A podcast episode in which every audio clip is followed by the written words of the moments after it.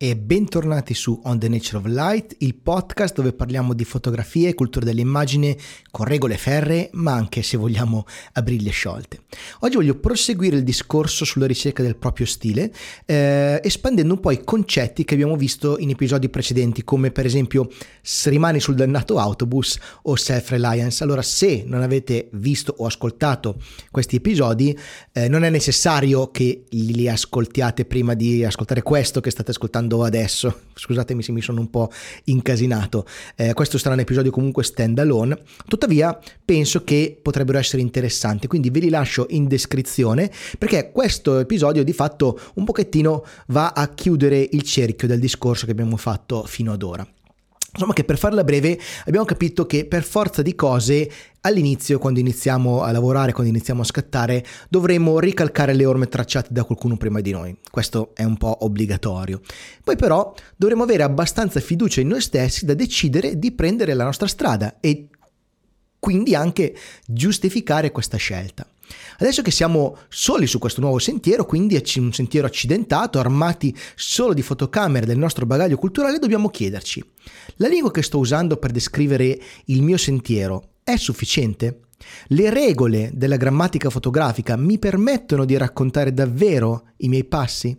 Ho bisogno di o aspiro a rompere queste regole? Posso farlo? E se lo faccio, gli altri saranno in grado di capirmi? Voglio essere capito? Di questo, di prescrittivismo e descrittivismo e eh, di un po' di altre cose parleremo in questo episodio. Ho dovuto scriverlo perché il discorso è molto complesso, abbastanza eh, intricato, quindi magari mi vedrete leggere negli appunti, ma tutto questo naturalmente lo facciamo dopo la sigla. On the Nature of Light, un podcast di e sulla fotografia con Aku. We have to go back to 1944 to the very first concept of a kind of photography that would become part of the human being, an adjunct to your memory, something that was always with you, so that when you looked at something, you could, in effect, press a button and have a record of it in its accuracy, its intricacy, its beauty, have that forever. Allora, per arrivare al punto di cui voglio parlare oggi, vi devo per forza di cose introdurre un attimo parlando di lingua, di prescrittivismo, di descrittivismo, ma vedrete che tutto avrà senso alla fine. Ultimamente, specialmente in Italia, c'è un gran dibattito tra due modi di approcciarsi al funzionamento della lingua, quello prescrittivista e quello descrittivista. Dico specialmente in Italia perché proprio come è strutturata al momento la nostra lingua, proprio per come è, è fatta, eh, sono sorte parecchie problematiche riguardanti ad esempio il linguaggio inclusivo oppure anche alcuni inglesismi, l'utilizzo di alcuni inglesismi. Queste problematiche stanno infiammando un po' il dibattito tra i vari chad della linguistica, no? quelli che fanno un po' pugni tra di loro. Ad esempio l'utilizzo oramai comune no? di termini derivati da parole straniere come ad esempio triggerare o deployare se siete sviluppatori, come, come, deve essere trattato da questa cosa, come deve essere trattato dal punto di vista linguistica. O ancora l'uso comune e anche diretto di parole inglesi, laddove ci fosse comunque una parola italiana corrispondente, per esempio mirrorless o reflex se vogliamo restare nell'ambito fotografico. Sono parole accettabili? Vanno bene nella lingua italiana? Ci sarebbe poi anche tutto il filone che riguarda il linguaggio inclusivo, che però è talmente vasto e delicato che sarebbe insensato e anche inappropriato parlarne in questo, in questo podcast che alla fine parla di fotografia, eh, anche se devo ammettere per me sarebbe estremamente interessante parlare, chissà magari in un Autumnal and Chill eh, magari ne potremo parlare, anzi se controllate sotto in descrizione trovate il link per iscrivervi al Substack dove c'è anche Autumnal and Chill che vi arriva ogni tanto quando mi gira in cui parlo di argomenti anche che non c'entrano con la fotografia. E scusatemi la divulgazione. E alla fine volevo anche chiedermi se che volevo anche dire che c'è eh, anche da tenere in considerazione il modo con il quale vengono coniugati i verbi, ad esempio eh, un uso non da manuale del congiuntivo o del condizionale, come deve essere approcciato, no? Ok, quindi arrivo, arrivo alla fotografia, però stay with me. Allora, chi è prescrittivista, in estrema sintesi, sostiene che esistano modi giusti o sbagliati di usare la lingua. molto banalmente. Non iniziare una frase con una congiunzione, ad esempio, non terminarla con una preposizione, non separare soggetto dal verbo, rispettare la consecutio temporum e tutta un'altra serie di regole che alla fine della fiera definiamo grammatica, ok? Sono tutte regole che per chi le conosce fanno immediatamente sembrare sbagliati certi modi di esprimersi. Il risultato è che ci viene istintivo suggerire, quando non intimare, se sei un po' un grammar nazi, all'interlocutore reo dello strafalcione di studiare meglio e di correggere il misfatto. Chi è descrittivista, dall'altra parte, sempre in estrema sintesi, si limita ad osservare l'uso che viene fatto della lingua, registrandone i cambiamenti e le evoluzioni. Descrivendo appunto quello che le persone fanno con i soggetti, i verbi, i complementi e tutto il cucuzzaro, perdonate il localismo, ehm, con tutto il cucuzzaro linguistico di cui siamo dotati. Il risultato di questo modo di ragionare è che per descrittivista non esiste una lingua, uno slang o un dialetto intrinsecamente migliore o più corretto di un altro. Esistono solo, se possiamo così dire, il contesto, la storia, l'intenzione, l'efficacia e tutta una serie di cose che poco hanno a che vedere con la grammatica in sé per sé, ma che comunque se siete linguistici, linguisti, sicuramente conoscerete. Insomma, questo non è un podcast di linguistica, quindi non voglio andare troppo nello specifico, però mi importava far capire il concetto perché da qui voglio partire a fare un discorso che ovviamente riguardi la fotografia. E quindi noi come fotografi, specialmente nel momento in cui stiamo cercando uno stile personale, dobbiamo essere consci di questi modi di interpretare i linguaggi. Perché la fotografia è un linguaggio e perché un uso consapevole della fotografia non può prescindere dall'accettazione dell'esistenza di questa dicotomia tra prescrittivisti e descrittivisti. Insomma, bisogna conoscere il proprio nemico, no? Eh, know your enemy, come cantavano i Rage Against the Machine. Bisogna conoscere per capire davvero con chi o con che cosa vogliamo scontrarci, eventualmente. Non è detto che ci si voglia scontrare, naturalmente. E infatti, nell'introduzione di questo episodio, insieme alla metafora del sentiero non battuto, ho posto alcune domande che credo siano fondamentali e soprattutto di grande importanza nel momento in cui una fotografia, da semplice scatto per se stessi, diventa un mezzo scelto intenzionalmente per comunicare qualcosa a qualcun altro, insomma per veicolare un messaggio verso terzi. E queste domande, ve le ripeto, sono la lingua che sto usando per descrivere il mio sentiero, me stesso, è sufficiente, mi basta? Le regole della grammatica di questa lingua mi permettono di raccontare davvero i miei passi?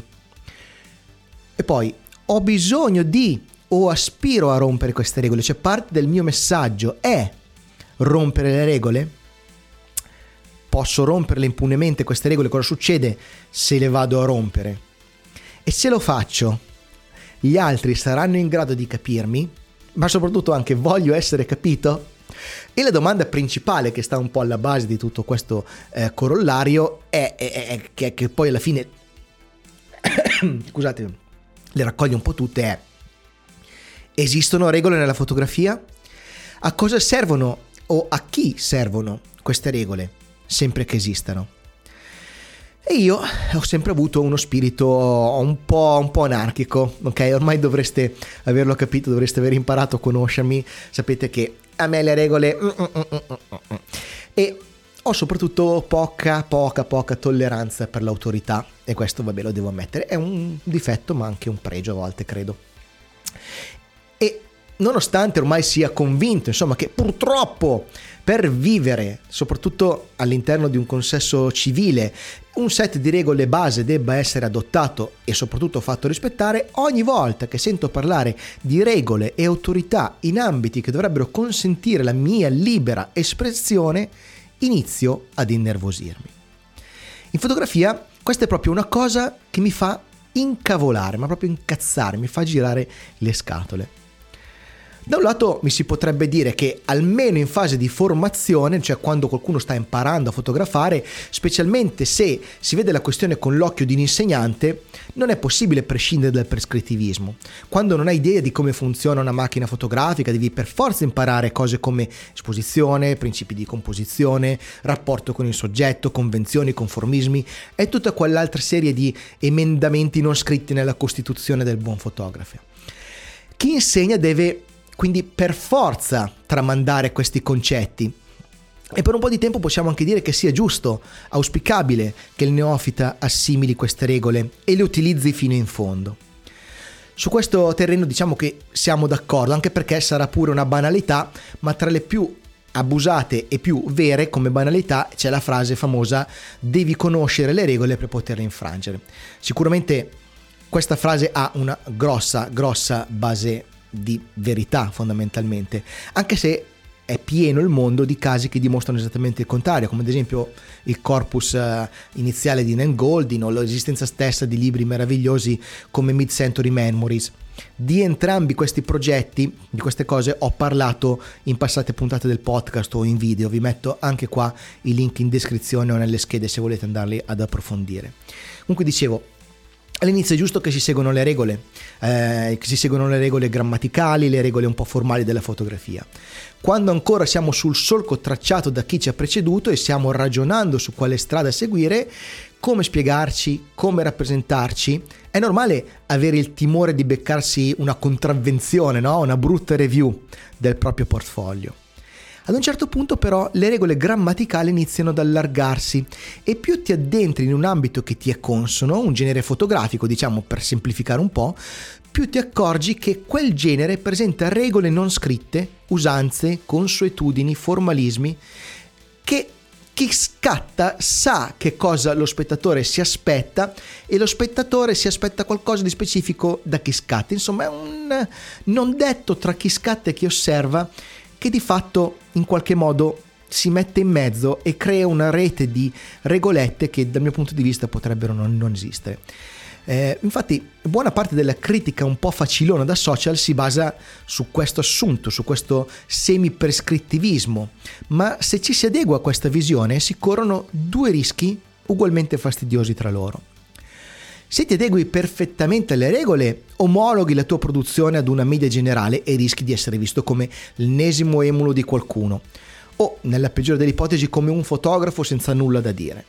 Se invece contravvieni a qualcuna delle regole non scritte del genere, ti esponi a delle critiche, alle critiche degli osservatori più pigri. Non è street, non è reportage, questo non è fashion, il campo è troppo largo, quindi non è un ritratto e bla bla e tutta questa serie di stupidate che spesso si sentono dire. Ora, questo genere di giudizi denota innanzitutto un approccio induttivista verso la vita.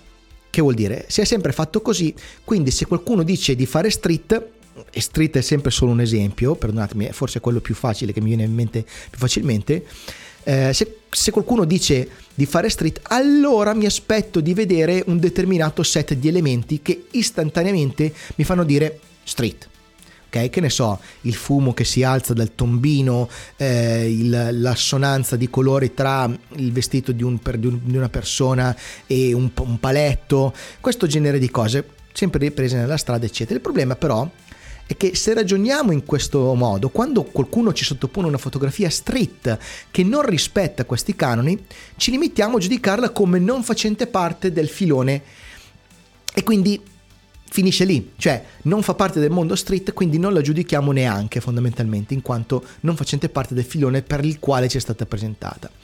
Invece è proprio qui che la fotografia trova il suo terreno più fertile, le sue innovazioni. La fotografia cambia e si arricchisce nel momento in cui qualcuno decide di iniziare a tracciare un proprio sentiero, no? cioè abbiamo un ramo in più nell'albero della fotografia, abbiamo una strada in più sulla cartina fotografica. No? E quindi spinto magari da cambiamenti culturali che avvengono nella mia contemporaneità o dal desiderio di cambiare lo status quo o più semplicemente dalla volontà di intonare un canto che sia adatto alla, alla, alla mia voce, io posso decidere di prendere una strada diversa. E quindi quando chi fotografa inizia a scattare con un intento personale, quindi quando inizia ad usare il proprio dialetto invece di una lingua comune e standard, ecco che in quel momento eh, si assiste ad un piccolo gesto anarchico, se così vogliamo, magari, magari involontario, magari uno non lo sa neanche che sta facendo questa cosa. Ma questo gesto aggiunge qualcosa al discorso, senza nulla togliere a quanto già detto fino, fino ad allora, che è la cosa che invece il contrario fa, cioè se io ti vieto, ti, fondamentalmente ti vieto di fare certe cose in una certa maniera, sto togliendo qualcosa, mentre invece se le faccio in una maniera tutta mia e, e non, non, me ne frega niente di quello che, fa, che hanno fatto gli altri prima, non sto togliendo niente agli altri. Questo perché? Perché la fotografia, non essendo solo un linguaggio, ma anche e soprattutto un linguaggio vivo, è parlato, è una lingua che viene parlata comunemente da miliardi di persone tutti i giorni, è, è soggetta agli stessi mutamenti che riguardano l'italiano o anche, che ne so, la musica. Un approccio descrittivista, quindi, che io trovo più, più corretto, ehm, va applicato più forse in, in fase di fruizione dell'opera e non è soltanto auspicabile, ma è proprio addirittura dal mio punto di vista moralmente migliore. Vi spiego perché.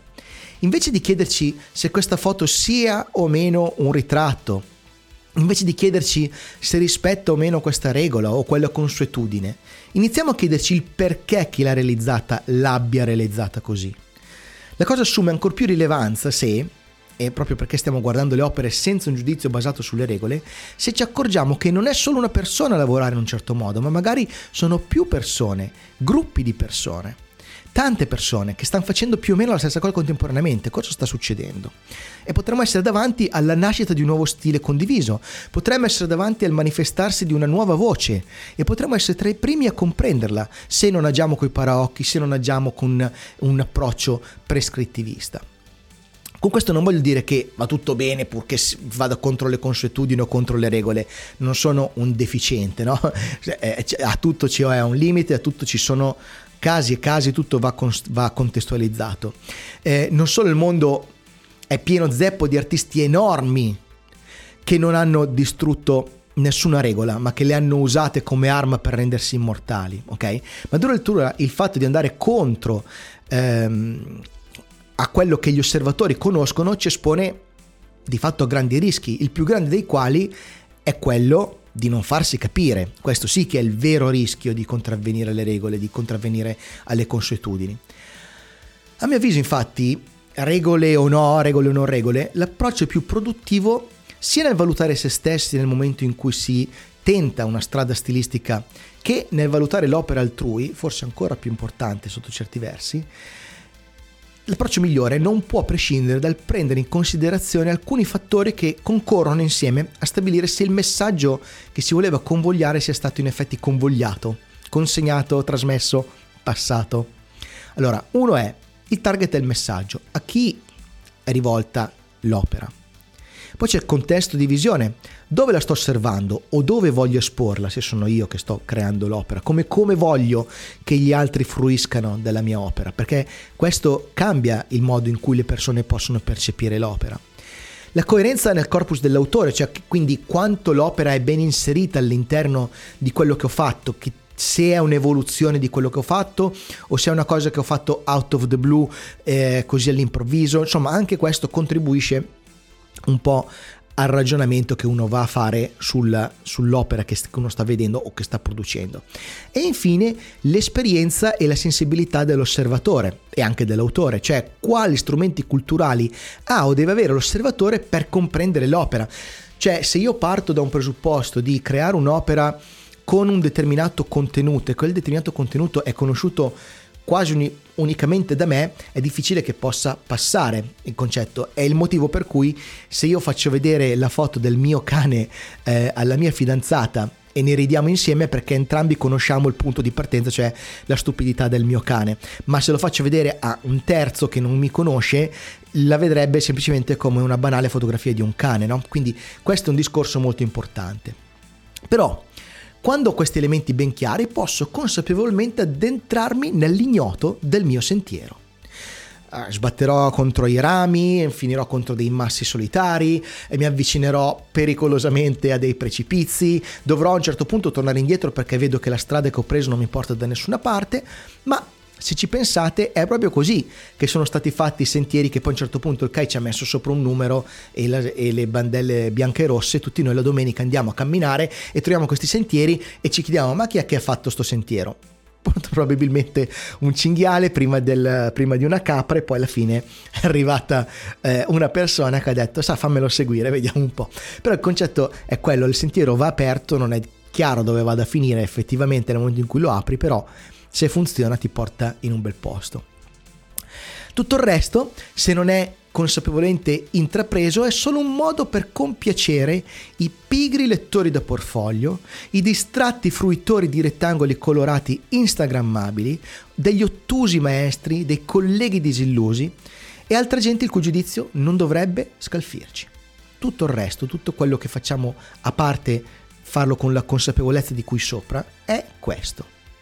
Questo tipo di persone, quindi lettori di portfolio pigri, i colleghi ormai disillusi, eccetera, eh, non aggiungono nulla, non aggiungono nulla e, e, e, anzi tende a sottrarre il più delle volte, come vi dicevo prima, dall'alto e sottrarre dall'alto di una presunta posizione di superiorità che le consuetudini stesse di cui si fanno paladini hanno loro concesso. Ok, questo secondo me è una cosa molto importante da dire.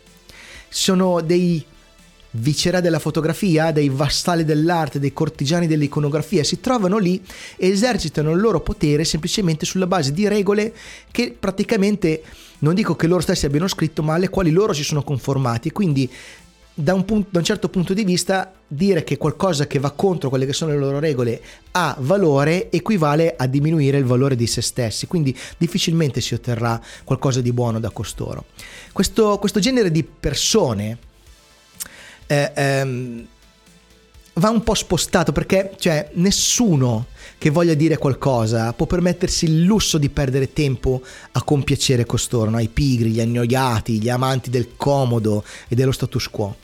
Queste persone vanno spostate di forza, no?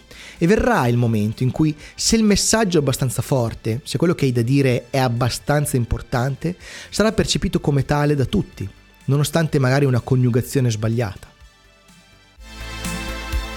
The photography was, began with an interpretation, very personal and recording of the mountain experiences, and then finally, gradually uh, built into a creative uh, attitude.